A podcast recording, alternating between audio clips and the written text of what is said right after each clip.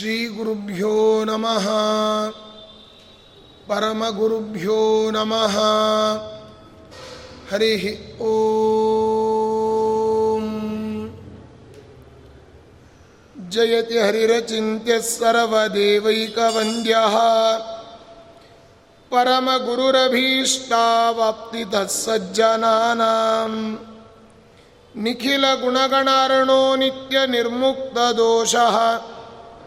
सरसिजनयनोऽसौ श्रीपतिर्मानदो नः अभ्रमं भङ्गरहितम् अजडं विमलं सदा आनन्दतीर्थमतुलं भजे तापत्रयापहम् तपो विद्याविरक्त्यादि सद्गुणौघाकरानहम् ವಾದಿರಾಜಗುರುನ್ ವಂದೇ ಹಯಗ್ರೀವಪದಾಶ್ರಯಾನ್ ದುರ್ವಾದಿಧ್ವಾಂತರವಯೇ ವೈಷ್ಣವೇಂದೀವರೇಂದವೇ. ಶ್ರೀರಾಘವೇಂದ್ರ ಗುರವೇ ನಮೋ ಅತ್ಯಂತ ದಯಾಲವೇ ಆಪಾದಮೌಲಿಪರ್ಯಂತಂ ಗುರುಣಾಂ ಆಕೃತಿಂ ಸ್ಮರೇತ್. तेन विघ्ना प्रणश्यन्ति सिद्ध्यन्ति च मनोरथाः ಸ್ವಸ್ತ್ಯಸ್ತು ಹರಿವಾಯು ಗುರುಗಳ ಚರಣಾರವಿಂದಗಳಲ್ಲಿ ಭಕ್ತಿಪೂರ್ವಕವಾದ ಶಿರಸಾಷ್ಟಾಂಗ ಪ್ರಣಾಮಾಂಜಲಿಗಳನ್ನು ಸಲ್ಲಿಸಿ ಹರಿವಾಯು ಗುರುಗಳ ಪರಮ ಅನುಗ್ರಹದಿಂದ ಕ್ಷೇತ್ರಸ್ವಾಮಿಯಾದ ಲಕ್ಷ್ಮೀ ವೆಂಕಟೇಶ ದೇವರು, ಭೂವರಾಹಸ್ವಾಮಿ, ಮಹಾಲಕ್ಷ್ಮಿ, ವ್ಯಾಸರಾಜ ಗುರು ಸಾರ್ವಭೌಮರು, ರಾಘವೇಂದ್ರ ಗುರುಗಳು, ಎಲ್ಲರ ಅಡಿದಾವರೆಗಳಲ್ಲಿ ಅನಂತ ಅನಂತ ಪ್ರಣಾಮಾಂಜಲಿಗಳನ್ನು ಸಲ್ಲಿಸಿ ಹಾಗೂ ಎಲ್ಲ ಹಿರಿಯರ ಗುರುಗಳ ಚರಣಾರವಿಂದಗಳಿಗೆ ವಂದಿಸಿ ಈ ಒಂದು ಪ್ರವಚನವನ್ನು ಶ್ರವಣ ಮಾಡಲಿಕ್ಕೆ ಬಂದ ನಿಮಗೆಲ್ಲ ಅಭಿವಂದಿಸಿ ಇಂದಿನಿಂದ ಆರಂಭಿಸಿಕೊಂಡು ನಾಲ್ಕು ದಿನಗಳ ಪರ್ಯಂತರವಾಗಿ ಮಂಗಲಾಷ್ಟಕದ ಚಿಂತನೆಯನ್ನು ಮಾಡುವ ಸಂಕಲ್ಪವನ್ನು ಮಾಡಿದ್ದೇವೆ. ಮಂಗಲಾಷ್ಟಕ ಅಂದರೆ ನಮಗೆಲ್ಲ ನೆನಪಿಗೆ ಬರೋದು ಲಕ್ಷ್ಮೀರ್ಯಸ್ಯ ಪರಿಗ್ರಹ ಕಮಲಭೂ सोनुर्गरत्मानृता ಪೌತ್ರಶ್ಚಂದ್ರ ವಿಭೂಷಣ ಸುರ ಗುರು ಶೇಷಶ್ಚ ಶಯ್ಯ ಪುನಃ ಅಂತ ಇದೇ ನೆನಪಿಗೆ ಬರ್ತದೆ. ಈ ಅಷ್ಟಕಗಳು ಅನೇಕ ಇದ್ದಾವೆ. ಸಾಕಷ್ಟು ಅಷ್ಟಕಗಳಿದೆ. ಆದರೆ ಮಂಗಲಾಷ್ಟಕಗಳೇ ಇದೆ. ರಾಮದೇವರ ಮಂಗಲಾಷ್ಟಕ ಶ್ರೀನಿವಾಸನ ಮಂಗಲಾಷ್ಟಕ ಬೇರೆ ಬೇರೆ ಅಷ್ಟಕಗಳಿದೆ. ಆದರೆ ಉಡುಪಿ ಮಠದ, ಪಲಿಮಾರು ಮಠದ ಪರಂಪರೆಯಲ್ಲಿ ಬಂದ ಹಿರಿಯ ಯತಿಗಳು ರಾಜರಾಜೇಶ್ವರಿ ಯತಿಗಳು ಅಂತ ರಾಜರಾಜೇಶ್ವರ ತೀರ್ಥರು ಅಂತ ದೊಡ್ಡ ಅಪರೋಕ್ಷ ಜ್ಞಾನಿಗಳು. ಆ ಜ್ಞಾನಿಗಳು ಮಾಡಿದ ನಮ್ಮ ಕೇವಲ ಯಾವುದೇ ಒಂದು ಪಂಗಡಕ್ಕೆ ಸೀಮಿತವಾಗದೆ ಸನಾತನ ಹಿಂದೂ ಪರಂಪರೆಯ ನಮ್ಮ ಭರತಖಂಡದ ಎಲ್ಲ ದೇವತೆಗಳನ್ನು, ಎಲ್ಲ ನದಿಗಳನ್ನು, ಎಲ್ಲ ರಾಜರುಗಳನ್ನು ಎಲ್ಲರನ್ನೂ ಚಿಂತನೆ ಮಾಡುವ ಒಂದು ಸದವಕಾಶವನ್ನು ನಮಗೆ ಕಲ್ಪಿಸಿಕೊಟ್ಟಿದ್ದಾರೆ ಮಂಗಲಾಷ್ಟಕದ ಮುಖಾಂತರವಾಗಿ. ಪ್ರತಿನಿತ್ಯದಲ್ಲಿ ನಾವು ಬೆಳಗ್ಗೆ ಎದ್ದ ಕೂಡಲೇ, ಕರಾಗ್ರೆ ವಸತೆ ಲಕ್ಷ್ಮಿ ಅಂತ ಹೇಳಿ ಕೈಯನ್ನು ನೋಡ್ಕೊಂಡು ಹೇಳ್ತೇವೆ. ಬೆಳಗ್ಗೆ ಎದ್ದ ಕೂಡಲೇ ಭೂಮಿಯನ್ನು ಪ್ರಾರ್ಥನೆ ಮಾಡ್ತೇವೆ. ಸಮುದ್ರ ವಸನೆ ದೇವಿ ಪರ್ವತಸ್ತನ ಮಂಡಿತೆ ವಿಷ್ಣು ಪತ್ನಿ ನಮಸ್ತುಭ್ಯಂ ಪಾದಸ್ಪರ್ಶಂ ಕ್ಷಮಸ್ವಮೆ ಅಂತ ಆ ಭೂದೇವಿಯನ್ನು ಪ್ರಾರ್ಥನೆ ಮಾಡ್ತೇವೆ. ಭೂದೇವಿಯ ಪ್ರಾರ್ಥನೆ ನಮ್ಮ ಕೈಗಳ ಪ್ರಭಾತೆ ಕರದರ್ಶನಂ. ಕೈಯಲ್ಲಿರುವ ದೇವತೆಗಳನ್ನು ಚಿಂತನೆ ಮಾಡಿ. ಆನಂತರದಲ್ಲಿ ಮಂಗಲಾಷ್ಟಕವನ್ನು ಹೇಳಬೇಕು. ನಮ್ಮ ಧರ್ಮಶಾಸ್ತ್ರದಲ್ಲಿ ಹೇಳುವಾಗ ಬೆಳಗ್ಗೆ ಎದ್ದು ಕೂಡಲೇ ಕಪಿಲಾಂ ದರ್ಪಣಂ ಭಾನುಂ ಭಾಗ್ಯವಂತಂಚ ಭೂಪತಿಂ. ಇಷ್ಟನ್ನು ಬೆಳಗ್ಗೆ ಎದ್ದು ಕೂಡಲೇ ನೋಡಬೇಕಂತೆ. ಕಪಿಲಾಂ, ಕಪಿಲ ಗೋವು, ಕಪ್ಪು ಕೆಂಪು ಮಿಶ್ರಣವಾದ ಆಕಳನ್ನು ನೋಡಬೇಕಂತ. ದರ್ಪಣಂ, ಕನ್ನಡಿಯನ್ನು ನೋಡಬೇಕು. ಭಾನುಂ, ಸೂರ್ಯನನ್ನು ನೋಡಬೇಕು. ಸೂರ್ಯನನ್ನು ನೋಡಬೇಕು ಅಂತ ಏಳೆಂಟು ಗಂಟೆಗೆ ಹೇಳೋದಲ್ಲ, ಅರುಣೋದಯದ ಸೂರ್ಯನನ್ನು ನೋಡಬೇಕು. ಕಪಿಲಾಂ, ದರ್ಪಣಂ, ಭಾನುಂ, ಭಾಗ್ಯವಂತಂಚ ಭೂಪತಿಂ, ಭಾಗ್ಯವಂತರನ್ನು ನೋಡಬೇಕು. ಭಾಗ್ಯವಂತರು ಅಂದರೆ ಅದೃಷ್ಟವಂತರು, ಒಳ್ಳೆಯ ಲೆವೆಲ್ನಲ್ಲಿ ಇರ್ತಕ್ಕಂಥವು ಭಾಗ್ಯವಂತಂ ಪ್ರಸೂಯೇತ ಅಂತ ಹೇಳ್ತಾರೆ. ಭೂಪತಿಂ ರಾಜರುಗಳನ್ನು ನೋಡಬೇಕಂತೆ. ಕಾರಣ ರಾಜ ಪ್ರತ್ಯಕ್ಷ ದೇವತಾ. ಈ ಕಾರಣಕ್ಕಾಗಿ ರಾಜರಾಜೇಶ್ವರಿ ತೀರ್ಥರು ಮಂಗಲಾಷ್ಟಕವನ್ನು ರಚನೆ ಮಾಡಿದ್ದಾರೆ. ಸುಂದರವಾದ ಒಂದು ಎಂಟು ಶ್ಲೋಕ.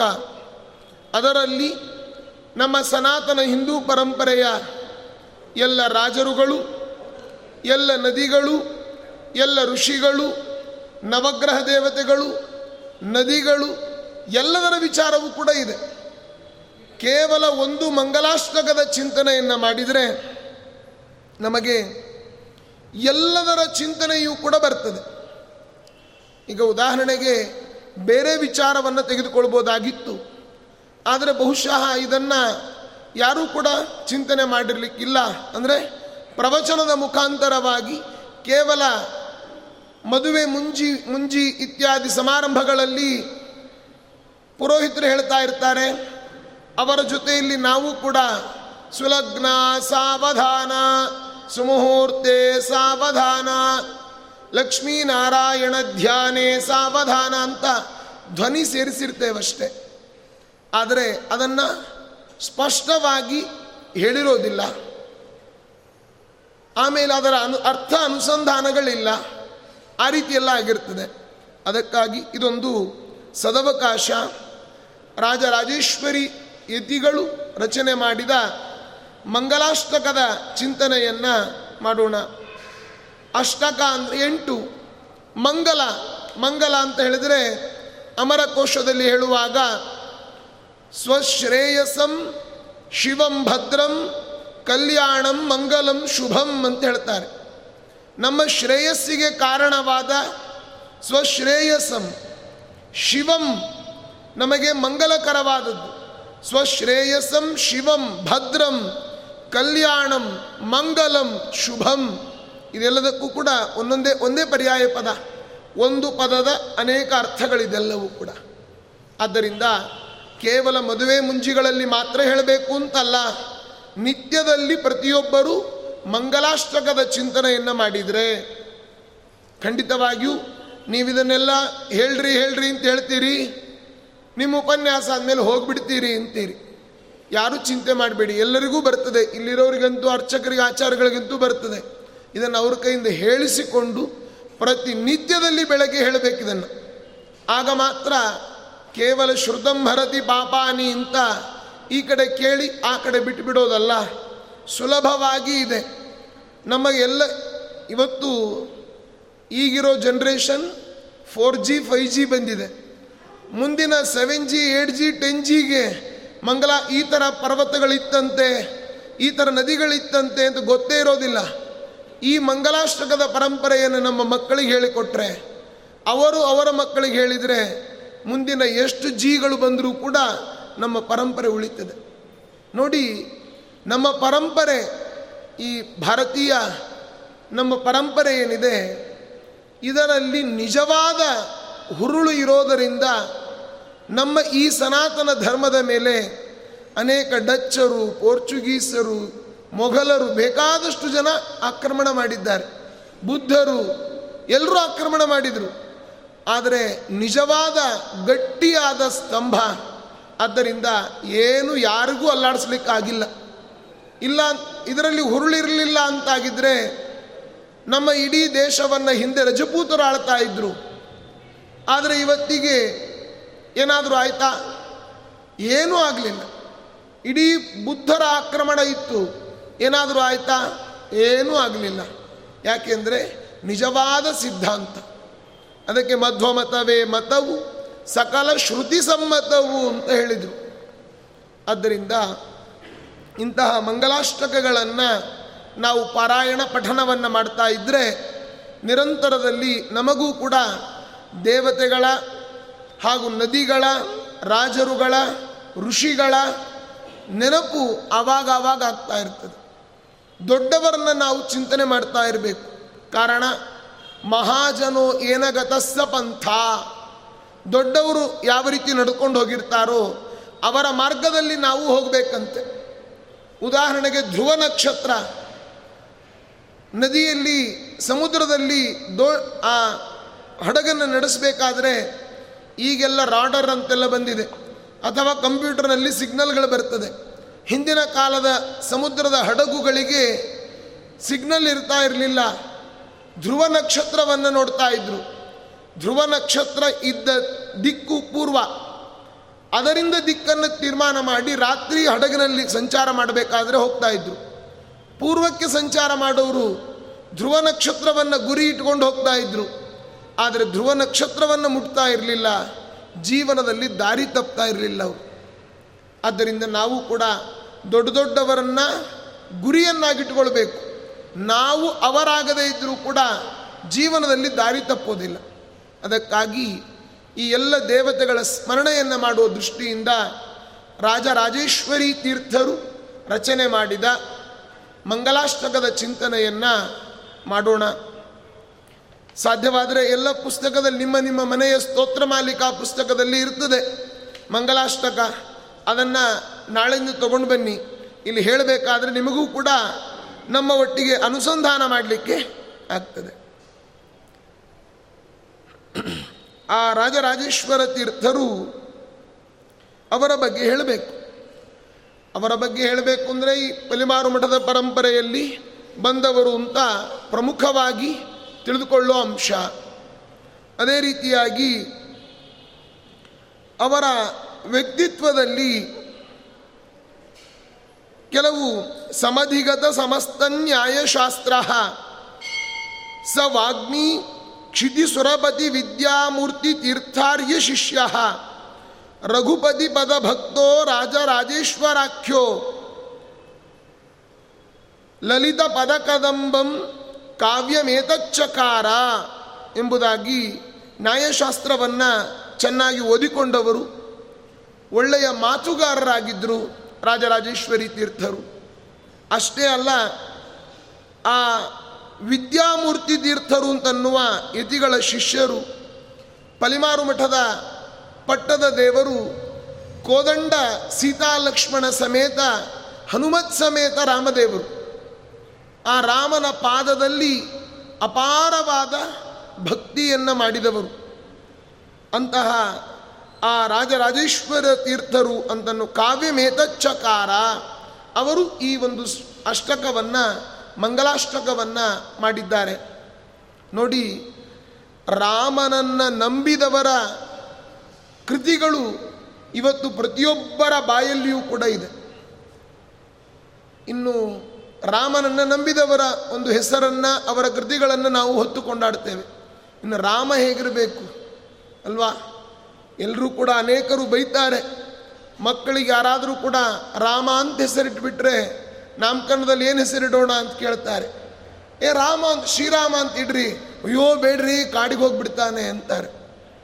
ಅಯ್ಯೋ ರಾಮ ಅಂತಾರೆ. ಅಲ್ವಾ? ಬಳಸೋದೇ ಅದಕ್ಕೆ. ಹಾಗೆ ಅನ್ಕೊಳ್ಬೇಡಿ. ರಾಮನಿಗೆಷ್ಟು ಶಕ್ತಿಯೋ ಕೃಷ್ಣನಿಗೂ ಅಷ್ಟೇ. ರಾಮ ರಾಷ್ಟ್ರದ ದೇವತೆ. ನಮ್ಮ ಆಪತ್ತುಗಳನ್ನು ಪರಿಹಾರ ಮಾಡುವ ದೇವತೆ ಅವನು. ಆಪದಾಂ ಅಪಹರ್ತಾರಂ ದಾತಾರಂ ಸರ್ವಸಂಪದಾಂ ಲೋಕಾಭಿರಾಮಂ ಶ್ರೀರಾಮಂ ಭೂಯೋ ಭೂಯೋ ನಮಾಮ್ಯಹಂ. ರಾಮನಿಗೆ ಮತ್ತೆ ಮತ್ತೆ ನಾವು ನಮಸ್ಕಾರ ಮಾಡ್ತಾ ಇರಬೇಕು. ರಾಮ, ಮರ್ತ್ಯಾವತಾರಸ್ತು ಇಹ ಮರ್ತ್ಯ ಶಿಕ್ಷಣಂ. ನಮ್ಮ ಮನುಷ್ಯನಾಗಿ ಅವತಾರ ಮಾಡಿದ ಕಾರಣ ಎಲ್ಲ ಮನುಷ್ಯರು ಹೇಗಿರಬೇಕು ಅಂತನ್ನೋ ಒಂದು ಮಾಡೆಲ್ ತೋರಿಸ್ಲಿಕ್ಕೋಸ್ಕರ.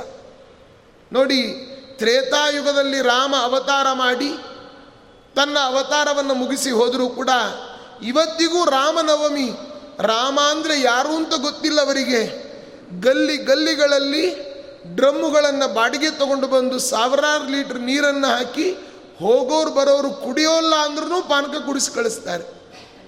ಅಲ್ವಾ? ರಾಮನ ಬಗ್ಗೆ ಏನೂ ಗೊತ್ತಿಲ್ಲದೆ ಇರೋ ಜನ. ಇನ್ನು ರಾಮನ ಬಗ್ಗೆ ತಿಳ್ಕೊಂಡವ್ರು ಹೇಗೆ ನಾವು ಚಿಂತನೆ ಮಾಡಬೇಕು, ಅನುಸಂಧಾನ ಮಾಡಬೇಕು ಹೇಳಿ. ಆದ್ದರಿಂದ ಪ್ರಸಂಗವಶಾತ್ ಹೇಳ್ತೇನೆ, ಒಬ್ಬ ನಮ್ಮ ಗುರುಗಳು ಹೇಳ್ತಿದ್ರು, ಒಬ್ಬ ಮುಸಲ್ಮಾನ, ಪರಮ ರಾಮ ಭಕ್ತ, ಒಬ್ಬ ಮುಸಲ್ಮಾನ ಒಂದು ರಾಮನ ಕೃತಿಯನ್ನು ಕೂಡ ಮಾಡಿದ್ದಾನೆ. ಅಂತಹ ಆ ಅವನು ಕೊನೆಗೆ ತನ್ನ ಮರಣ ಆದಾಗ ಅವನು ಹೇಳಿದ್ದಂತೆ ನನ್ನ ಗೋರಿಯ ತುಂಬ ರಾಮ ರಾಮ ಅಂತನ್ನುವ ಶಿಲೆಯನ್ನು ಬರೆದು ಅಂಟಿಸ್ಬೇಕು ಅಂತ ಹೇಳಿದ್ದಂತೆ ನೋಡಿ ಇಂತಹ. ಆದ್ದರಿಂದ ಅಂಥವರೇ ರಾಮನನ್ನು ಭಜಿಸಿದಾಗ ನಾವು ಚಿಂತನೆ ಯಾಕೆ ಮಾಡಬಾರ್ದು? ರಾಮನಾಮ ಭಜಿಸಿದವಗೆ ಉಂಟೆ ಬವದ ಬಂಧನ. ಚೈತ್ರ ಮಾಸ, ರಾಮ ಅಂತನ್ನೋ ಶಬ್ದ ಬಂತು ಅಂತಾದರೆ ಅಷ್ಟು ನಮಗೆಲ್ಲ ಸಂತೋಷ. ರಾಷ್ಟ್ರದ ದೇವತೆ ಅವನು. ಎಂಥ ಸರಳ ಗುಣ. ರಾಮಾದಿವತ್ ಪ್ರವರ್ತಿತವ್ಯಂ ನ ರಾವಣಾಧಿವತ್ ಅಂತ ಹೇಳ್ತಾರೆ. ಇದ್ರ ಹೇಗಿರಬೇಕು? ರಾಮನ ಹಾಗಿರ್ಬೇಕಂತೆ. ಹೊರತು ರಾವಣನ ಹಾಗಲ್ಲ.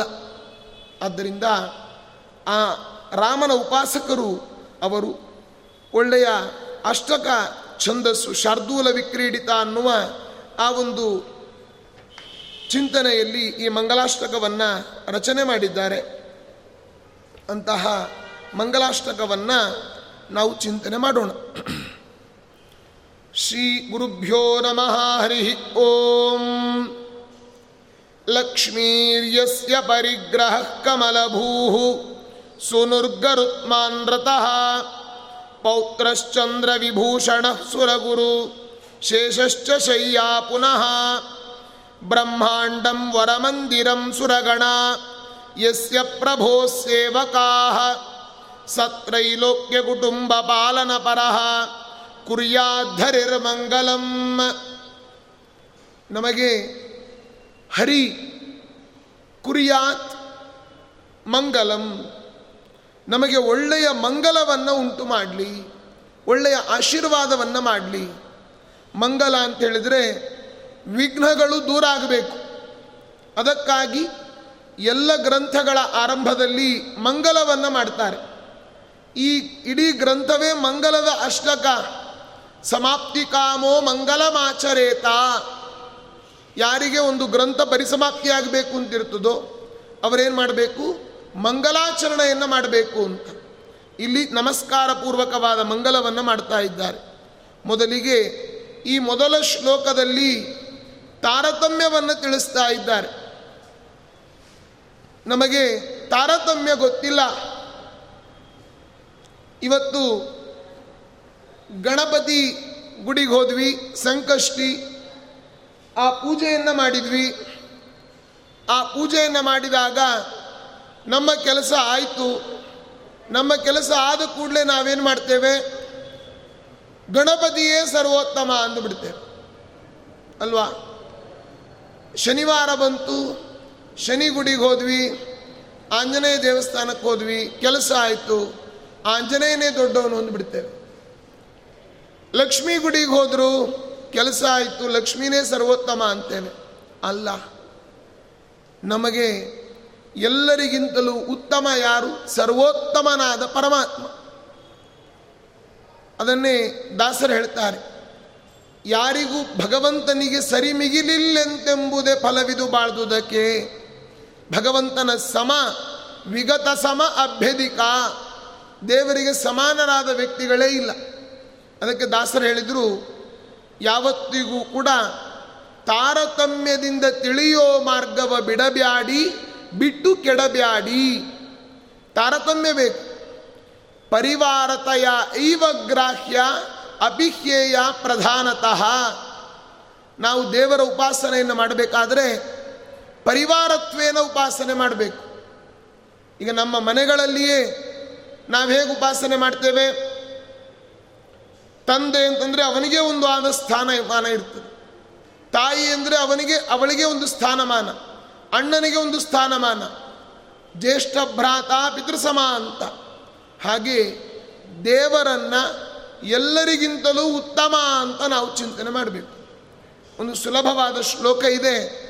ದೇವತೆಗಳ ತಾರತಮ್ಯವನ್ನು ಹೇಳೋ ಶ್ಲೋಕ.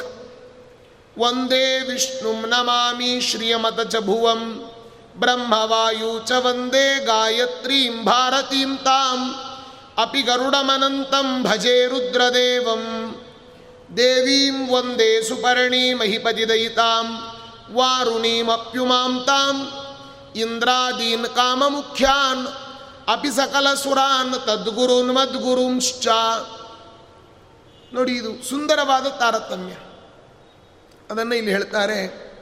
ಭಗವಂತನಿಗೆ ಅನೇಕ ವಿಶೇಷಣಗಳನ್ನು ಕೊಡ್ತಾರೆ. ಏನು ವಿಶೇಷಣ? ಲಕ್ಷ್ಮೀರ್ ಯಸ್ಯ ಪರಿಗ್ರಹ ಕಮಲಭೂಹು. ಯಾರಿಗೆ? ಲಕ್ಷ್ಮೀದೇವಿ ಹೆಂಡತಿಯೋ ಅವನು ಅಂತ ವಿಶೇಷಣಗಳನ್ನು ಕೊಡ್ತಾ ಹೋಗ್ತಾರೆ. ಕೊನೆಯಲ್ಲಿ ಅಂತಹ ಕುರಿಯಾತ್ ಹರಿರ್ಮಂಗಲಂ ಹರಿ ಶಬ್ದಕ್ಕೆ ಈ ಎಲ್ಲ ಪದಗಳು ಕೂಡ ಅಲ್ಲಿ ಸಮನ್ವಯ ಆಗ್ತವೆ. ಆದ್ದರಿಂದ ಲಕ್ಷ್ಮಿ ಯಸ್ಯ ಪರಿಗ್ರಹ. ಯಾವ ಲಕ್ಷ್ಮೀದೇವಿ ಭಗವಂತನ ಹೆಂಡತಿಯೋ, ದೇವರನ್ನು ಒರೆಸಿ ಬಂದಿದ್ದಾಳೋ ಒರೆಸಿ ಬರೋದು ಅಂತಂದರೆ ಅರಸಿ ಬರೋದು. ಅರಸಿ ಬರೋದು ಅಂದರೆ ಬಯಸಿ ಬರೋದು ಅಂತ ಅರ್ಥ. ಅವಳ ಇಷ್ಟಪಟ್ಟು ಬರೋದು. ಅಂತಹ ಆ ರಮಾದೇವಿಯೇ ಭಗವಂತನಿಗೆ ಮಡದಿ. ಎಲ್ಲ ಕಾಲದಲ್ಲಿಯೂ ಅವಳೇ ಹೆಂಡತಿ. ಭಗವಂತನಿಗೆ ರಮಾದೇವಿ ದೇವರನ್ನ ಬಿಟ್ಟು ಒಂದು ಕ್ಷಣವೂ ಇರೋದಿಲ್ಲ. ನಿತ್ಯಾವಿಯೋಗಿನಿ ಸೀತಾ. ಯಾವಾಗಲೂ ಪರಮಾತ್ಮನ ವಕ್ಷಸ್ಥಳದಲ್ಲಿ ಇರ್ತಾಳೆ. ಆದ್ದರಿಂದ ಲಕ್ಷ್ಮೀದೇವಿಯೇ ಭಗವಂತನಿಗೆ ಹೆಂಡತಿ. ಎಲ್ಲ ಅವತಾರಗಳಲ್ಲಿಯೂ ಕೂಡ. ನರಸಿಂಹನಾಗಿ ಬಂದರೆ ಲಕ್ಷ್ಮಿಯಾಗಿ ಬರ್ತಾಳೆ, ವರಾಹನಾಗಿ ಬಂದರೆ ಭೂದೇವಿಯಾಗಿ ಬರ್ತಾಳೆ, ಯಜ್ಞನಾಮಕನಾಗಿ ಬಂದರೆ ದಕ್ಷಿಣಾದೇವಿಯಾಗಿ ಬರ್ತಾಳೆ, ರಾಮನಾಗಿ ಬಂದರೆ ಕೃಷ್ಣನಾಗಿ ಬರ್ತಾಳೆ, ರಾಮನಾಗಿ ಬಂದರೆ ಸೀತೆಯಾಗಿ ಬರ್ತಾಳೆ, ಕೃಷ್ಣನಾಗಿ ಬಂದರೆ ಆ ಅನೇಕ ರುಕ್ಮಿಣಿಯಾಗಿ ಬರ್ತಾಳೆ, ಹದಿನಾರು ಸಾವಿರದ ನೂರು ಜನರ ಒಳಗಡೆ ಅಂಶಯುಕ್ತಳಾಗಿ ಬರ್ತಾಳೆ. ಭಗವಂತ ಯಾರ್ಯಾರನ್ನ ವಿವಾಹ ಮಾಡಿಕೊಂಡಿದ್ದಾನೋ ಅವರೆಲ್ಲರಲ್ಲಿಯೂ ಕೂಡ ಲಕ್ಷ್ಮೀದೇವಿಯ ಅಂಶ ಇದೆ.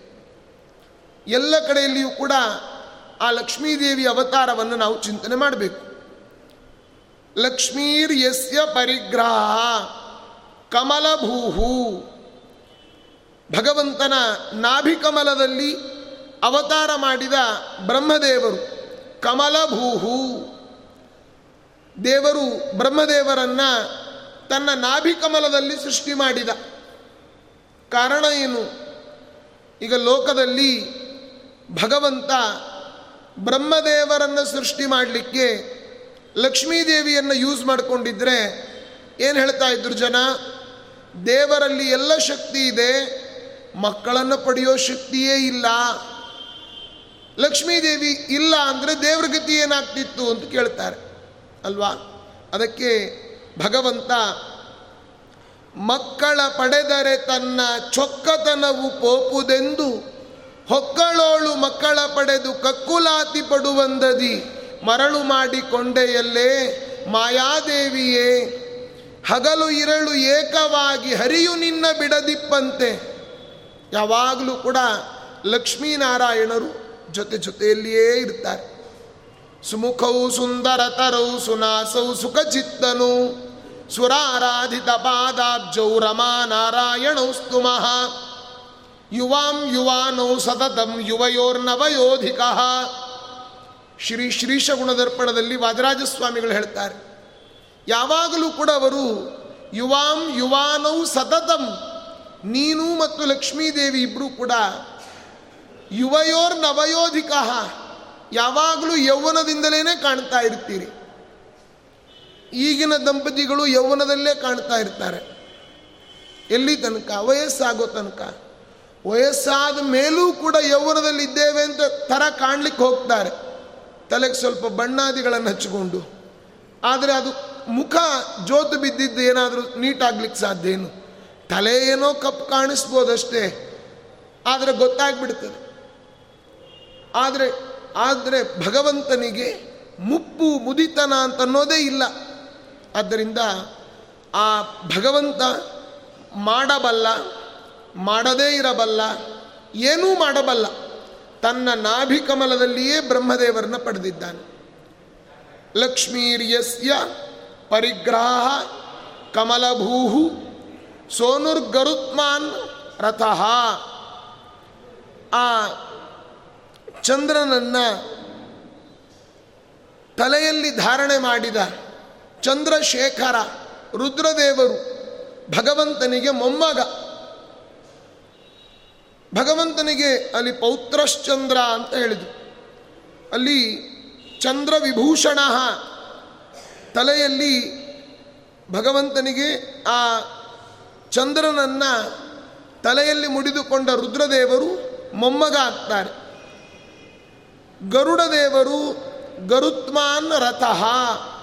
ಪರಮಾತ್ಮನಿಗೆ ರಥ ಯಾರು ಅಂತಂದರೆ ಗರುಡದೇವರು. ಗರುಡ ಗಮನ ಬಂದಾನು ಅಂತ ದೇವರನ್ನು ಸ್ತೋತ್ರ ಮಾಡ್ತಾರೆ. ಆ ಗರುಡನ ಮೇಲೆ ಯಾವಾಗಲೂ ಸಂಚಾರ ಮಾಡ್ತಾನೆ ಪರಮಾತ್ಮ. ಆ ಗರುಡ ದೇವರಿಗೆ ಒಮ್ಮೆ ಅಹಂಕಾರ ಬಂತಂತೆ. ನಾನಿದ್ರೆ ತಾನೇ ಈ ದೇವರಿಗೆ ಓಡಾಡಲಿಕ್ಕೆ. ನಾನಿಲ್ಲ ಅಂದ್ರೆ ದೇವರೆಲ್ಲಿ ಓಡಾಡ್ತಾನ್ರಿ ಅಂತಾರೆ. ಆಗ ದೇವರು ಒಮ್ಮೆ ಕೂತು ಭಾರವನ್ನು ಹಾಕಿದ್ದಂತೆ. ಗರುಡನಿಗೆ ಮೇಲೆ ಏರಲಿಕ್ಕೆ ಆಗಲಿಲ್ಲ, ಹಾರಾಡಲಿಕ್ಕೆ ಆಗಲಿಲ್ಲ. ಅಂದ್ರೆ ಏನರ್ಥ? ಗರುಡನ ಒಳಗಡೆ ದೇವರಿದ್ದು ಅವನೇ ತನ್ನನ್ನು ತಾನು ಹೊತ್ತುಕೊಂಡಿದ್ದಾನೆ ಅಂತ ಅರ್ಥ ಆದರೂ ಆ ಪೋಸ್ಟನ್ನು ಅವನಿಗೆ ಕೊಟ್ಟಿದ್ದಾನೆ. ಈಗ ಇಲ್ಲೇ ದೇವಾಲಯಕ್ಕೆ ಅನೇಕರು ಬರ್ತಾರೆ. ತಂದೆ ತನ್ನ ಪ್ಯಾಕೆಟ್ ಪರ್ಸ್ನಲ್ಲಿದ್ದ ದಕ್ಷಿಣೆಯನ್ನು ತೆಗೆದು ಮಗುವಿನ ಕೈಯಲ್ಲಿ ಕೊಟ್ಟು ಹುಂಡಿಗೆ ಹಾಕಿಬಿಟ್ಟ ಅಂತ ಹೇಳ್ತಾರೆ. ಆ ಮಗು ಹುಂಡಿಗೆ ಹಾಕ್ತದೆ. ಆ ಹುಂಡಿಗೆ ಹಾಕಿದ ಹಣ ತಂದೆ ಇದ್ದೋ, ಮಗ ದುಡಿದಿದ್ದೋ, ತಂದೆ ಇದ್ದೆ ತಾನೆ. ಹಾಗೆ ತನಗೆ ಒಂದು ಪೋಸ್ಟ್ ಹಾಕೋ ಪೋಸ್ಟ್ ಕೊಟ್ಟಿದ್ದಾರೆ ಎಂದ ಮಾತ್ರಕ್ಕೆ ಇದೇ ನಂದು ಅಂದುಬಿಟ್ರೆ ನಾನೇ ಎಲ್ಲ ಸರ್ವಸ್ವ ಅಂತಂದರೆ ಅಲ್ಲ. ಅದಕ್ಕಾಗಿ ಆ ಗರುಡ ವಾಹನ ಪರಮಾತ್ಮನಾಗಿದ್ದಾನೆ. ಪೌತ್ರಶ್ಚಂದ್ರ ವಿಭೂಷಣ. ಸುರಗುರು ಶೇಷಶ್ಚ ಶಯ್ಯಾ ಪುನಃ. ದೇವತೆಗಳಿಗೆ ಗುರುಗಳು ಅಂತ ಹೇಳಿದರೆ ಶೇಷದೇವರು ಶೇಷದೇವರನ್ನ ಶೇಷ ಅಂತಂದರೆ ಅನಂತ ಶಯನ, ಭಗವಂತ ಆ ಹಾವಿನ ಮೇಲೇ ಮಲಗಿದ್ದಾನಂತೆ. ಏಳು ಹೆಡೆಯ ಸರ್ಪದ ಮೇಲೆ ದೇವರು ಯಾವಾಗಲೂ ಮಲಗಿದ್ದಾನೆ. ಈ ದೇವರನ್ನ ದೇವರ ಪೂಜೆ ಮುಗಿದ ಮೇಲೆ ಭುಜಂಗಿಸೋದು ಅಂತ ಹೇಳ್ತಾರೆ. ಪ್ರೋಷ್ಠೀಶ ವಿಗ್ರಹ ಸುನಿಷ್ಠೀವನೋದ್ಧತ ವಿಶಿಷ್ಟಾಂಬುಚಾರಿ ಜಲಧೇ ಅಂತ ದೇವರನ್ನ ಸ್ತೋತ್ರ ಮಾಡಿ ದೇವರು ಪೆಟ್ಟಿಗೆ ಕಟ್ತಾರೆ. ಈ ಭುಜಂಗ ಶಯನ ಅಂದ್ರೆ ಏನರ್ಥ? ದೇವರ ಪೆಟ್ಟಿಗೆಯನ್ನು ಕಟ್ಟುವ ಹಗ್ಗ ಏಳು ಎಳೆಯ ದಾರದ ನೂಲಿಂದಾಗಿರಬೇಕು ಸೆಣಬಿನದ್ದು.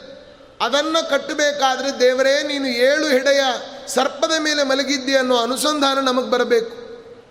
ಹೊರತು ಆ ದೇವರು ಇನ್ನೆಲ್ಲಾದರೂ ಹೊರಗೆ ಬಂದಗಿಂದ ಅನ್ನೊಂದು ಟೈಟಾಗಿ ಹಾಕಿ ಕಟ್ತಾ ಇರ್ತಾರೆ. ಆ ರೀತಿ ಕಟ್ಟೋದಲ್ಲ. ಇನ್ನು ಕೆಲವರು ತುಂಬ ಗಡಿಬಿಡಿ. ಯಾರೋ ಹೇಳಿದ್ರಂತೆ, ದೇವರ ಪೂಜೆ ಮಾಡಲಿಕ್ಕೆ ಎಂದು ಕೂತರು.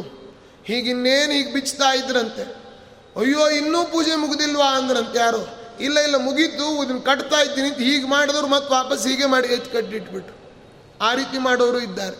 ಹಾಗೆಲ್ಲ ಅಲ್ಲ, ಭಗವಂತ ಭುಜಂಗ ಶಯನ, ಏಳು ಹೆಡೆಯ ಸರ್ಪದ ಮೇಲೆ ಮಲಗಿದ್ದಾನೆ ಅಂತ ಅನುಸಂಧಾನ ಇರಬೇಕು.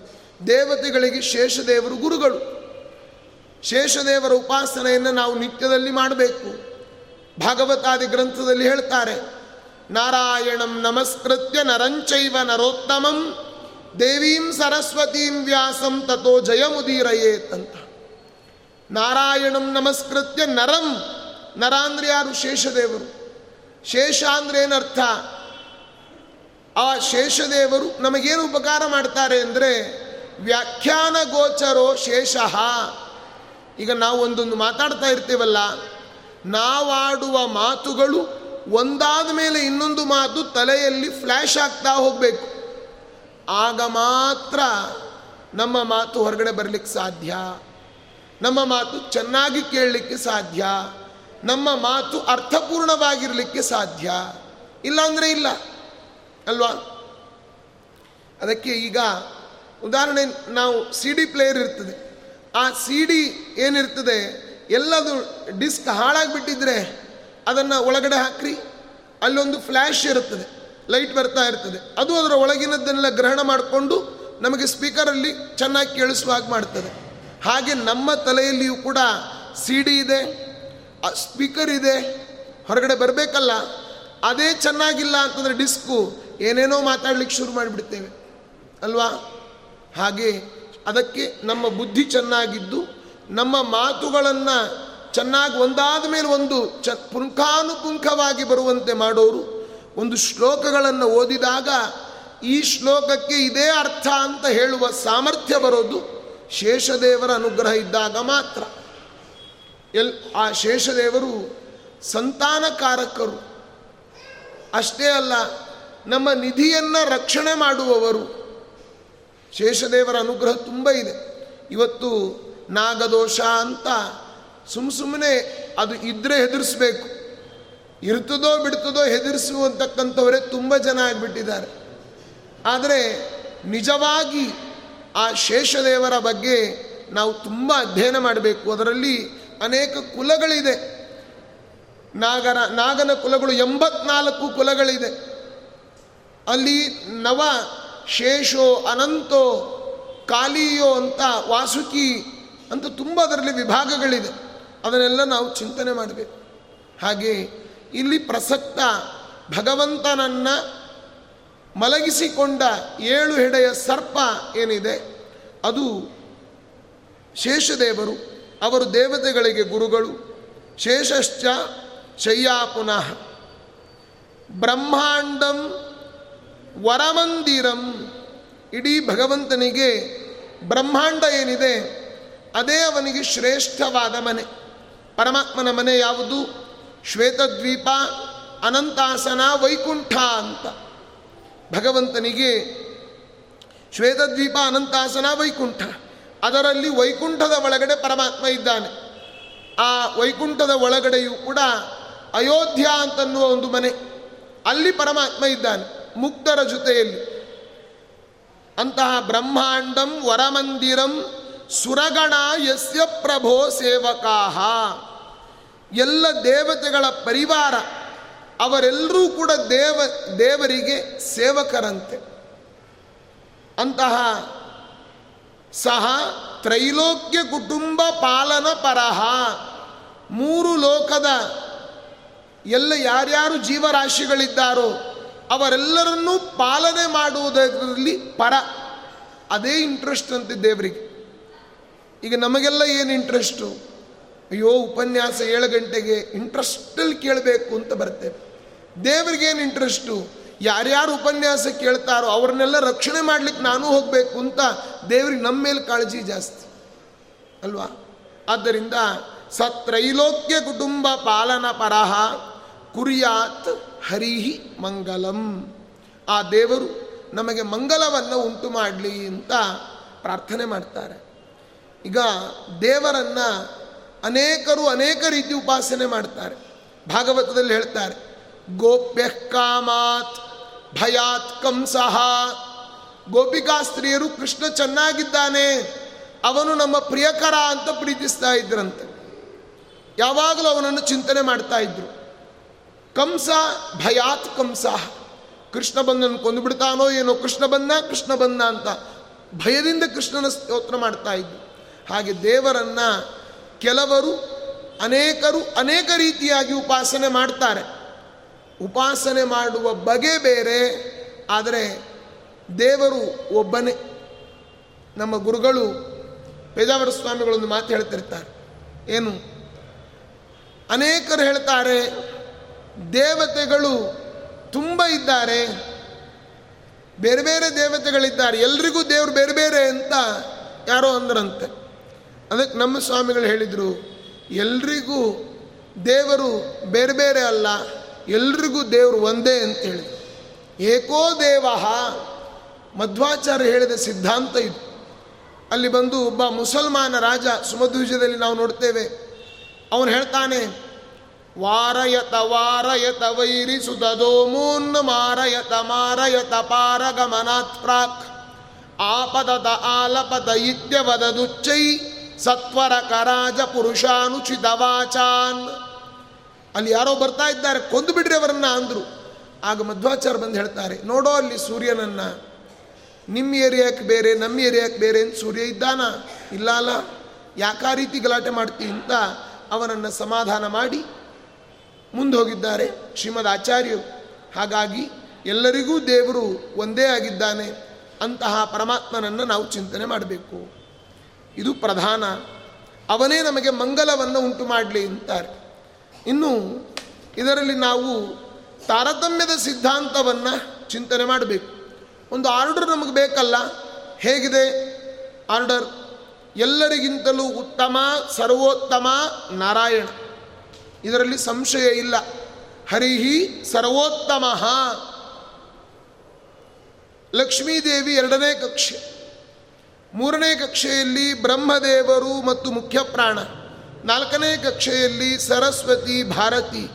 ಐದನೇ ಕಕ್ಷೆಯಲ್ಲಿ ಗರುಡ, ಶೇಷ, ರುದ್ರದೇವರು.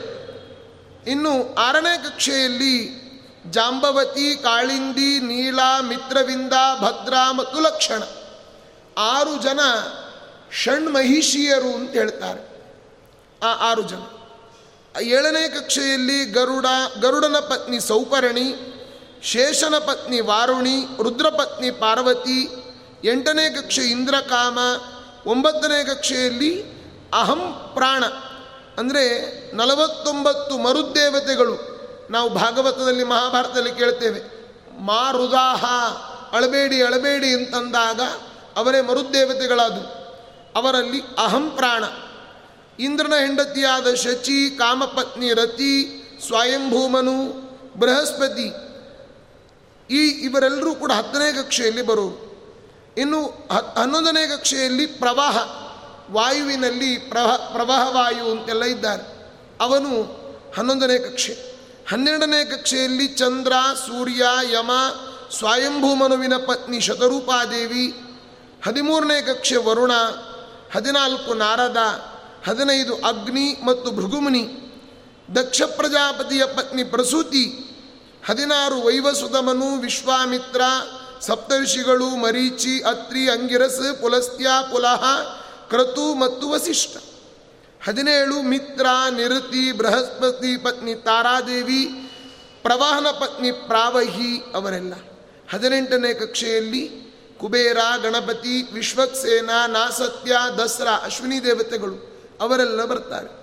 ಹತ್ತೊಂಬತ್ತನೇ ಕಕ್ಷೆಯಲ್ಲಿ ವಾಯುದೇವರ ಮಗನಾದ ಮರೀಚಿ, ಅಗ್ನಿಪುತ್ರನಾದ ಪಾವಕ ಅವರೆಲ್ಲ.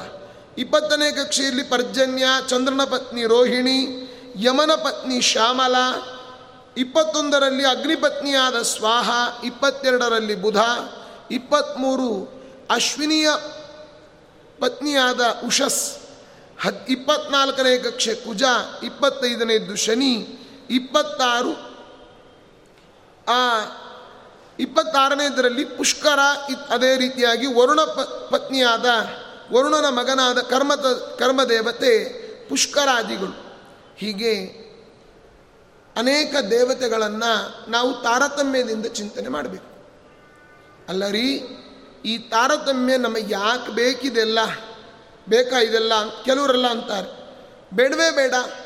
ನಮಗೆ ಯಾರ್ಯಾರು ಯುವರ್ ಚಾಯ್ಸ್ ನಮಗೆ ಯಾರ್ಯಾರು ದೇವತೆಗಳು ಬೇಕೋ ಅವ್ರನ್ನ ಮಾತ್ರ ನಾವು ಉಪಾಸನೆ ಮಾಡ್ತೇವೆ. ಅಂದರೆ ಅಲ್ಲ, ನಾವು ನೋಡಿ ಆರ್ಡರ್ ಮುಖ್ಯ. ಹಿಂದೆ ನಾನೊಮ್ಮೆ ಹೇಳಿದ್ದೆ ಅಂತ ಕಾಣ್ತದೆ. ಒಂದು ಆಫೀಸ್ನಲ್ಲಿ ಒಬ್ಬ ಮುಖ್ಯಸ್ಥ ಅಂತ ಇರ್ತಾನೆ. ಅವನ ಕೆಳಗಡೆ ಇನ್ನೊಬ್ಬ ಪ್ರಧಾನ ಅವನಕ್ಕಿಂತ ಕಡಿಮೆ ಅಂತಿರ್ತಾನೆ ಅವನಿಗಿಂತ ಕಡಿಮೆ ಕಡಿಮೆ ಅಂತ ಕೊನೆಗೆ ದ್ವಾರವನ್ನು ಕಾಯುವವರ ತನಕ ಒಂದು ಆರ್ಡರ್ ಇರ್ತದೆ. ಹಾಗೆ ನಮ್ಮ ಈ ಸಿದ್ಧಾಂತದಲ್ಲಿಯೂ ಕೂಡ ನಾವು ಗುರುಗಳ ಮುಖೇನವಾಗಿ ಸರ್ವೋತ್ತಮನಾದ ಪರಮಾತ್ಮನ ತನಕವೂ ಕೂಡ ಚಿಂತನೆ ಮಾಡಬೇಕು. ಇಲ್ಲ, ನಾನು ಮಾಡೋದಿಲ್ಲ ಅಂತಂದರೆ, ಈಗ ನೋಡಿ, ಒಬ್ಬ ರಾಜ ಇದ್ದ. ರಾಜನ ಪಕ್ಕದಲ್ಲಿ ದಿನಾ ಒಬ್ಬ ಹೋಗಿ ಕಿವಿಯಲ್ಲಿ ಗುಸು ಗುಸು ಗುಸು ಮಾತಾಡ್ತಾ ಇದ್ದಂತೆ. ಏನಂತ? ಏನು ಮಾತಾಡ್ತಾ ಇದ್ದ ಅಂತ ಯಾರಿಗೂ ಗೊತ್ತಿಲ್ಲ. ಹೋಗೋದು? ರಾಜನನ್ನು ಮಾತ್ರ ಮಾತಾಡಿಸೋದು. ಅಲ್ಲಿ ಕೂತ ಮಂತ್ರಿಗಳನ್ನು ಮಾತಾಡಿಸ್ತಾ ಇರಲಿಲ್ಲ. ರಾಣಿಯನ್ನು ಮಾತಾಡಿಸ್ತಾ ಇರಲಿಲ್ಲ. ಯಾರೂ ಬೇಡ. ಹಾಗೆ ಹೋಗಿ ಹೋಗಿ ಮಾಡ್ತಾ ಇದ್ದ ಒಂದು ದಿನ ಅವರವರೇ ಮಾತಾಡಿಕೊಂಡ್ರು ನಾಳೆಯಿಂದ ಇವನು ಬರಲಿ, ಇವನ ಪ್ರವೇಶ ನಿಷೇಧ, ಬ್ಯಾನ್ ಮಾಡ್ರಿ ಎಂದು. ಹಾಗೆ ಆಗಲಿ ಅಂತ ಅವನು ಬಂದ, ಒಳಗಡೆ ದ್ವಾರಪಾಲಕರು ಬಿಡಲೇ ಇಲ್ಲ. ಬಿಡಲೇ ಇಲ್ಲ ಅಂದಾಗ ಅವನು ಹೋದ ರಾಜನಿಗೆ ಒಂದು ಫೋನ್ ಮಾಡಿದ್ದಂತೆ. ರಾಜ ನನ್ನನ್ನು ಬಿಡ್ತಾ ಇಲ್ಲ ಒಳಗೆ ಅಂತ. ರಾಜನ ಫೋನ್ ಎತ್ತವ್ರು ಯಾರು? ಅವನ ಪಿ ಎಗಳು ಮಂತ್ರಿಗಳು. ನೋಡಿದ್ರು ಯಾರು ನೀವು ಅಂತಂದ್ರು. ರಾಜ, ಅದೇ ನಾನು ದಿನಾ ಬಂದು ನಿನ್ನ ಹತ್ರ ಮಾತ್ರ ಮಾತಾಡಿ ಹೋಗ್ತಿದ್ದಲ್ಲ ನಾನು ಅಂದ. ಅದಕ್ಕೆ ಅವರಂದ್ರು, ಇಲ್ಲ ರಾಂಗ್ ನಂಬರ್ ಅಂತೇಳಿ ಇಟ್ಬಿಟ್ರು ಒಂದು ಹತ್ತು ಸರಿ ಮಾಡ್ದ. ಇಲ್ಲ, ರಾಜರು ಹುಷಾರಿಲ್ಲ, ಸ್ನಾನಕ್ಕೆ ಹೋಗಿದ್ದಾರೆ, ಅದು ಹೋಗಿದ್ದು ಮಾಡ್ತಾ ಇದ್ದಾರೆ ಇದನ್ನು ಮಾಡ್ತಿದ್ದಾರೆ ಅಂತ. ಫೋನ್ ಇಟ್ಕೊಂಡವರೆಲ್ಲ ಸುಳ್ಳು ಹೇಳೋರೆ ಅಂತ ತೀರ್ಮಾನ. ಅಲ್ವಾ? ಯಾರೋ ಹೇಳಿದ್ರು ಮೊನ್ನೆ, ಶ್ರೀರಾಮಚಂದ್ರ ಅಥವಾ ಸತ್ಯ ಹರಿಶ್ಚಂದ್ರ ಈ ಕಾಲದಲ್ಲಿ ಇದ್ದಿದ್ರೆ, ಆ ರಾಜ್ಯದಲ್ಲೇ ಹಿಂದೊಂದು ಔಟ್ ಹೌಸಲ್ಲಿದ್ದು ಅಲ್ಲಿ ಕೇಳ್ತಾ ಇದ್ರು, ಯಾರಾದರೂ ಎಲ್ಲಿದ್ದೀರಿ ರಾಮ ಹರಿಶ್ಚಂದ್ರ, ಎಲ್ಲಿದ್ದೀ ಅಂತ ಯಾರಾದರೂ ಕೇಳಿದರೆ ಕಾಡಿನಲ್ಲಿದ್ದೀನಿ ಅಂತ ಸುಳ್ಳು ಅವರು ಹೇಳ್ತಿದ್ರು ಅಂತಂದ್ರೆ ಯಾರು? ಹಾಗೆಲ್ಲ ಆಗ್ತದೆ. ಯಾಕೆಂದರೆ ಇವತ್ತು ನೋಡಿ, ಎಂಥವರು ಸುಳ್ಳು ಹೇಳ್ತಾರೆ. ಆದರೆ ಅದನ್ನು ಸುಳ್ಳು ಹೇಳಿದರೆ ನಾವು ನೆನಪಿಟ್ಟುಕೊಳ್ಬೇಕಾಗ್ತದೆ. ಸತ್ಯ ಹೇಳಬೇಕು. ಆಗ ಯಾರ ಹೆದರಿಕೆ ಇಲ್ಲ.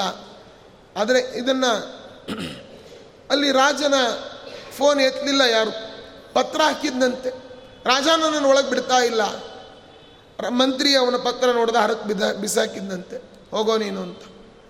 ಆಮೇಲೆ ಹೀಗೆ ಆಯಿತು ಆಯಿತು. ಒಂದಿನ ರಾಜನ ಹುಟ್ಟುಹಬ್ಬ ರಾಜನ ಮೆರವಣಿಗೆಯಲ್ಲಿ ರಾಜ ಇವತ್ತು ಬರ್ತಾನೆ ಅಂತ ಆಯಿತು ರಾಜನ ಮೆರವಣಿಗೆ ಬರ್ತಾ ಇದೆ, ಇವನು ದಿನ ಬಂದು ಹೋಗ್ತಾ ಇದ್ನಲ್ಲ, ಅವನೊಂದು ಮರದ ಮೇಲೆ ಕೂತ್ಕೊಂಡಂತೆ. ಇವತ್ತು ಮೆರವಣಿಗೆ ಬರಬೇಕಾದ್ರೆ ರಾಜನಿಗೆ ಕಿರಿಚಿ ನಾನು ಹೇಳಬೇಕು, ರಾಜ, ನನ್ನನ್ನು ಒಳಗೆ ಬಿಡ್ತಾ ಇಲ್ಲ ಅಂತ ಕಂಪ್ಲೇಂಟ್ ಮಾಡಿಬಿಡೋಣ ಅಂತ ಕಾಯ್ತಾ ಇದ್ದ. ಸರಿ, ಮೆರವಣಿಗೆ ಬಂತು. ಮೆರವಣಿಗೆ ಹೀಗೆ ಬರ್ತಾ ಇದೆ. ದೂರದಲ್ಲಿ ಮಂತ್ರಿ ಮುಂದೆ ನಿಂತಿದ್ದ. ದೂರದಿಂದ ನೋಡಿದ್ದಂತೆ ಗಿಡದಲ್ಲಿ. ಅಲ್ಲಿಯೇ ಅವನು ಕೂತಿದ್ದ. ದಿನ ಬಂದು ಹೋಗೋನು. ರಾಜನಿಗೆ ಹೇಳಿದ್ದಂತೆ ರಾಜ, ದಿನ ಒಬ್ಬ ಬರ್ತಾ ಇದ್ದ ಗೊತ್ತಾ ನಿನ್ನ ಹತ್ರ ಮಾತಾಡಲಿಕ್ಕೆ? ಹೌದು, ಯಾಕೋ ಬಂದಿಲ್ಲ, ಒಂದು ತಿಂಗಳಾಯಿತು ಅಂತ ರಾಜ.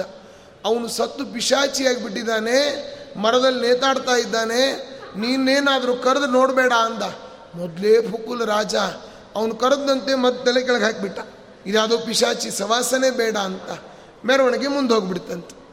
ಹಾಗೆ ನಾವು ಯಾವತ್ತೂ ಕೂಡ ಇವತ್ತು ಒಬ್ಬ ಮಂತ್ರಿಗಳ ಹತ್ರ ನಮ್ಮ ಕೆಲಸ ಆಗಬೇಕು, ಮಂತ್ರಿಗಳ ಟೇಬಲ್ಗೆ ನಮ್ಮ ಫೈಲ್ ಹೋಗಬೇಕು ಅಂತಂದರೆ ಎಷ್ಟು ಟೇಬಲ್ ಕೆಳಗಡೆ ಪಾಸ್ ಆಗಬೇಕು, ಅಲ್ವಾ? ಸೂಟ್ಗೇಸ್ಗಳು ಪಾಸ್ ಆಗಬೇಕು. ದೇವರ ಹತ್ರ ಸೂಟ್ಗೇಸ್ ಏನು ಬೇಡ.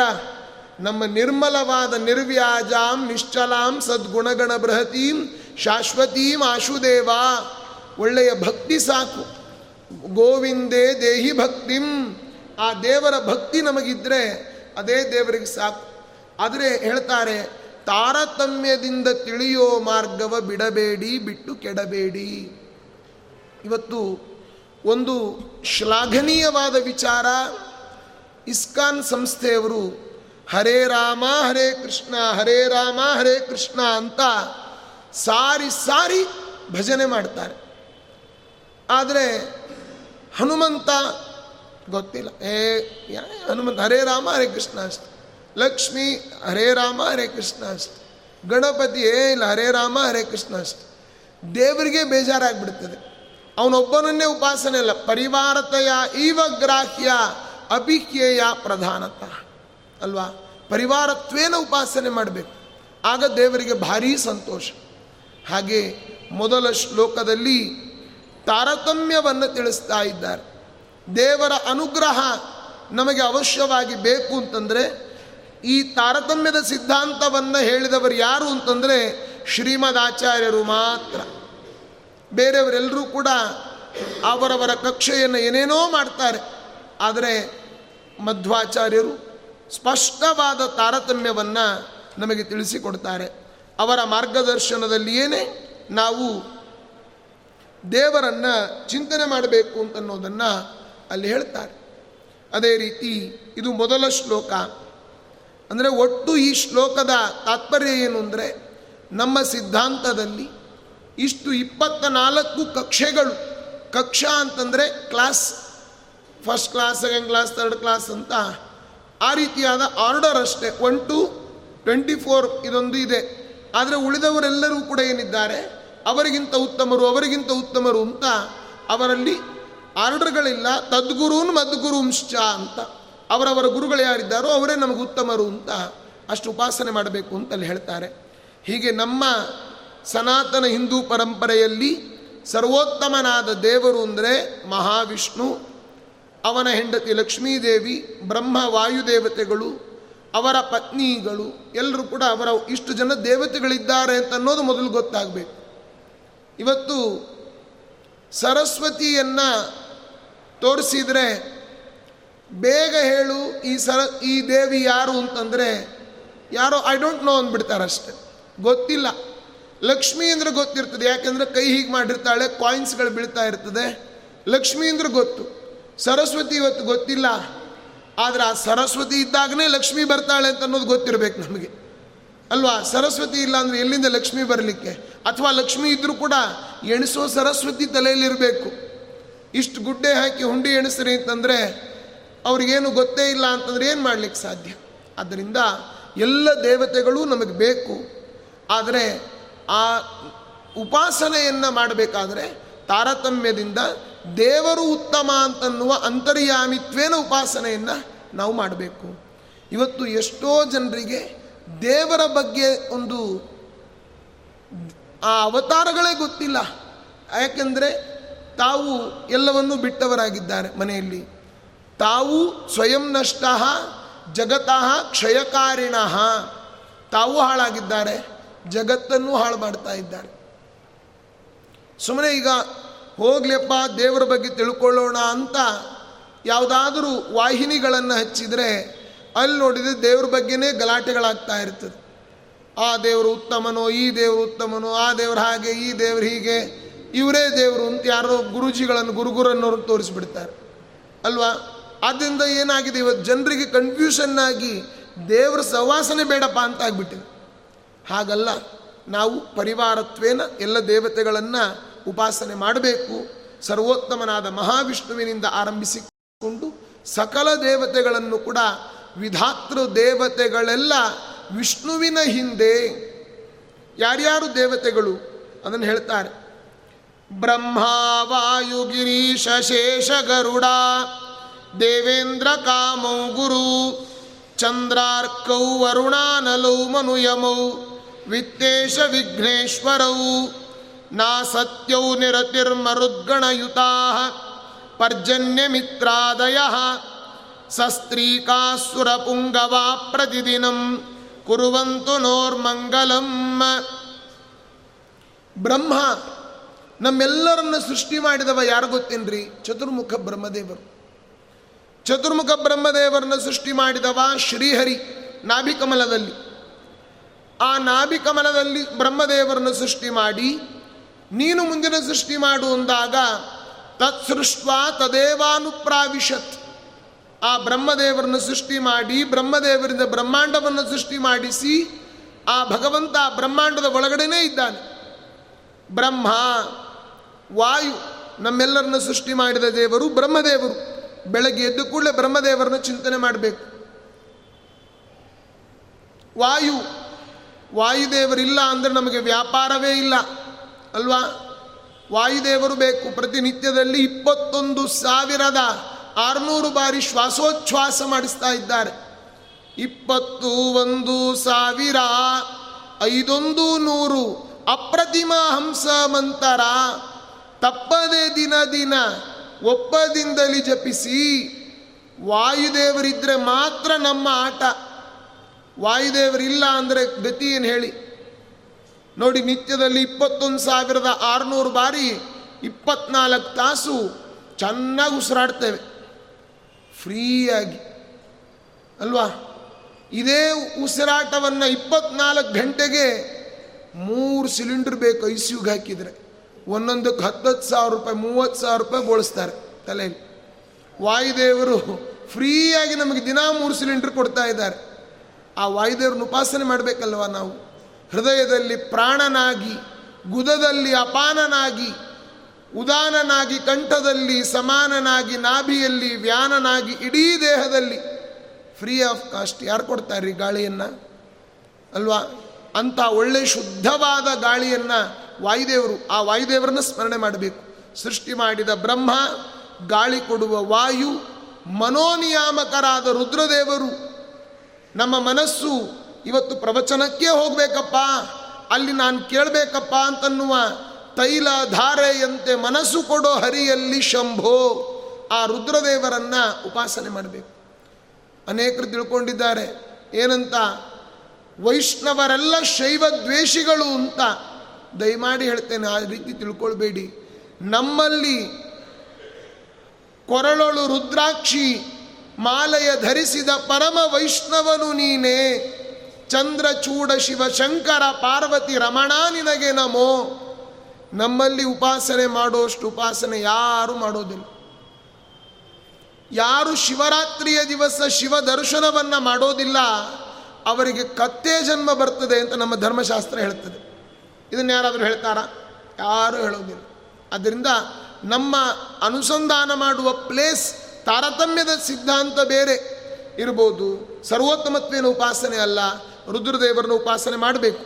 ನಿತ್ಯದಲ್ಲಿ ಅಷ್ಟಮಹಾಮಂತ್ರಗಳ ಜಪವನ್ನು ಮಾಡಬೇಕಾದರೆ ನಮ್ಮ ಮನಸ್ಸು, ನಮ್ಮ ಕಂಟ್ರೋಲ್ನಲ್ಲಿರಲಿಕ್ಕೆ ಓಂ ನಮ ಶಿವಾಯ ಓಂ ಅಂತನ್ನುವ ಪಂಚಾಕ್ಷರಿ ಮಂತ್ರವನ್ನು ಪ್ರತಿಯೊಬ್ಬರೂ ಜಪ ಮಾಡಬೇಕು ಗಂಡಸರು.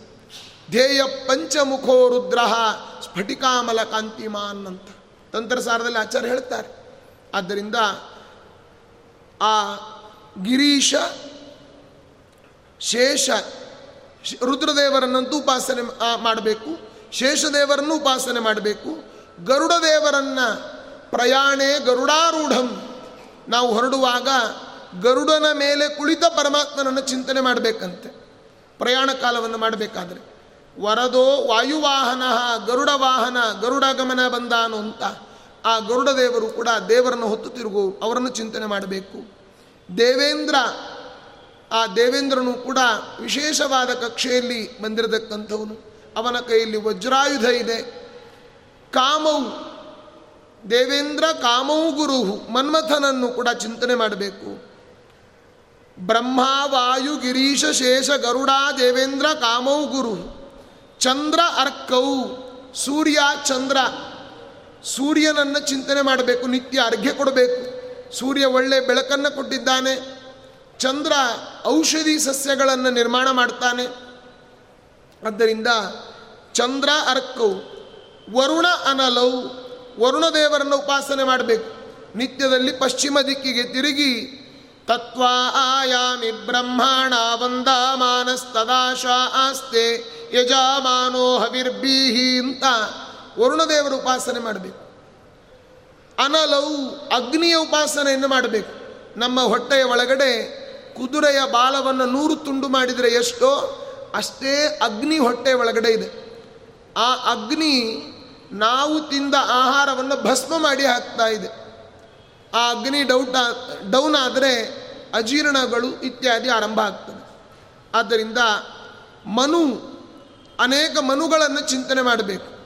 ಯಮೌ, ಆ ಯಮ ಮತ್ತು ಯಮಿ, ಯಮ ಅಂತ ಹೇಳಿದರೆ ದಕ್ಷಿಣ ದಿಕ್ಕಿನ ಅಭಿಮಾನಿ. ಯಮನ ಉಪಾಸನೆಯನ್ನು ನಿತ್ಯದಲ್ಲಿ ಕೆಲವರು ಚಿತ್ರಾವತಿ ಇಡಬೇಕಾದರೆ ಚಿತ್ರಾಯ ನಮಃ, ಚಿತ್ರಗುಪ್ತಾಯ ನಮಃ, ಯಮಾಯ ನಮಃ, ಯಮಧರಮಾಯ ನಮಃ ಅನ್ನಬೇಕು. ದಕ್ಷಿಣ ದಿಕ್ಕಿನಲ್ಲಿ ಉಪಾಕರ್ಮದ ದಿವಸ ಯಮೋ ನಿಹಂತ ಪಿತೃಧರ್ಮರಾಜೋ ವೈವಸ್ವತೋ ದಂಡಧರಶ್ಚ ಕಾಲ. ಪ್ರೇತಾದಿಪೋ ದತ್ತಕೃತಾನುಸಾರಿ ಕೃತಾಂತ ಏತದ್ದಶಬಿರ್ಜ ಪಂಥಿ ಎನ್ನುವ ಯಮನ ಧ್ಯಾನವನ್ನು ಮಾಡಬೇಕು. ಹೀಗೆ ವಿದ್ಯೇಶ ವಿಘ್ನೇಶ್ವರವು ಕುಬೇರನನ್ನು ಚಿಂತನೆ ಮಾಡಬೇಕು. ವಿಘ್ನೇಶ್ವರ ಮಹಾಗಣಪತಿ, ನಾಸತ್ಯ ನಾಸತ್ಯವು ನಾಸತ್ಯ ಮತ್ತು ದಸರಾ ನಮ್ಮ ಮೂಗಿನ ಹೊಳ್ಳೆಗೆ ಎರಡು ಅಭಿಮಾನಿ ದೇವತೆಗಳು. ದೇವಲೋಕದ ಡಾಕ್ಟ್ರುಗಳು ಅವರನ್ನು ಚಿಂತನೆ ಮಾಡಬೇಕು. ನಿರುತಿ ದೇವತೆಗಳನ್ನು ಮರುದ್ದೇವತೆಗಳನ್ನು ಪರ್ಜನ್ಯ ಮಳೆಯ ಅಭಿಮಾನಿ ದೇವತೆಗಳು, ಮಿತ್ರಾದಯ, ಸಸ್ತ್ರೀಕಾ ಸುರಪುಂಗವಾಹ ಅವರು ಅವರ ಮಡದಿಯೊಂದಿಗೆ ಅವರ ಇಡೀ ಪರಿವಾರವನ್ನು ಪ್ರತಿ, ಅವರೆಲ್ಲರೂ ಕೂಡ ಪ್ರತಿದಿನಂ ಕುರುವಂತು ನೋ ಮಂಗಲಂ. ನಮಗೆ ನಿತ್ಯದಲ್ಲಿ ಅವರು ಸನ್ಮಂಗಲವನ್ನು ಉಂಟು ಮಾಡಲಿ ಅಂತ ಇದೆ. ಕೊನೆ ಎರಡು ಸಾಲು ಅದನ್ನು ಸಮಯ ಆಗಿರೋದರಿಂದ ಸ್ವಲ್ಪ ಮಾತ್ರ ಹೇಳಿದ್ದೇನೆ. ನಾಳೆ ಪೂರ್ವ ಕಥಾನುವಾದದಲ್ಲಿ ಅದನ್ನು ಸೇರಿಸಿಕೊಂಡು ವಿಶ್ಲೇಷಣೆಯನ್ನು ಚಿಂತನೆ ಮಾಡೋಣ. ಮುಂದೆ ನಾಳಿನ ದಿವಸ ಅನೇಕ ಸಪ್ ಋಷಿಗಳು ವಿಶ್ವಾಮಿತ್ರ ಪರಾಶರ ಔರ್ವ ಭೃಗು ಅಗಸ್ತ್ಯ ಪುಲಸ್ತ್ಯ ಕ್ರತು ಶ್ರೀಮಾನ್ ಅತ್ರಿ ಮರೀಚಿ ಇವರೆಲ್ಲರ ಚರಿತ್ರೆಗಳನ್ನು ಅಲ್ಲಿ ಅವರ ನಾಮಗಳನ್ನು ಸ್ಮರಣೆ ಮಾಡಬೇಕು ಅಂತ ಹೇಳಿದ್ದಾರೆ. ಹಾಗೆ ರಾಜರುಗಳು ಮಾಂಧಾತ, ನಹುಷ, ಅಂಬರೀಷಾದಿ ರಾಜರುಗಳ ಚರಿತ್ರೆ ಅದೆಲ್ಲ ಇದೆ. ಅದನ್ನು ನಾಳೆ ದಿವಸ ಚಿಂತನೆಯನ್ನು ಮಾಡೋಣ ಅಂತ ಹೇಳ್ತಾ ಕೇವಲ ಇದನ್ನು ಇಲ್ಲಿದ್ದವರು ಮಾತ್ರ ಅಲ್ಲ, ಅನೇಕ ದೇಶ ವಿದೇಶಗಳಲ್ಲಿಯೂ ಕೂಡ ಈ ಪ್ರವಚನವನ್ನು ತಂತ್ರಜ್ಞಾನದ ಮುಖಾಂತರವಾಗಿ ಕೇಳ್ತಾ ಇದ್ದಾರೆ. ಅವರೆಲ್ಲರಿಗೂ ಕೂಡ ಈ ಮಂಗಲಾಷ್ಟಕವನ್ನು ಎಲ್ಲರೂ ಕೂಡ ಚಿಂತನೆ ಮಾಡಿ ಆ ದೇವರ ಅನುಗ್ರಹಕ್ಕೆ ನಾವು ನೀವೆಲ್ಲರೂ ಪಾತ್ರರಾಗೋಣ ಅಂತ ತಿಳಿಸ್ತಾ ಇಂದಿನ ಉಪನ್ಯಾಸವನ್ನು ಕ್ಷೇತ್ರಸ್ವಾಮಿ ಲಕ್ಷ್ಮೀ ವೆಂಕಟೇಶ್ವರ ದೇವರಿಗೆ ಅರ್ಪಣೆಯನ್ನು ಮಾಡ್ತಾ ಇದ್ದೇನೆ ಶ್ರೀಕೃಷ್ಣ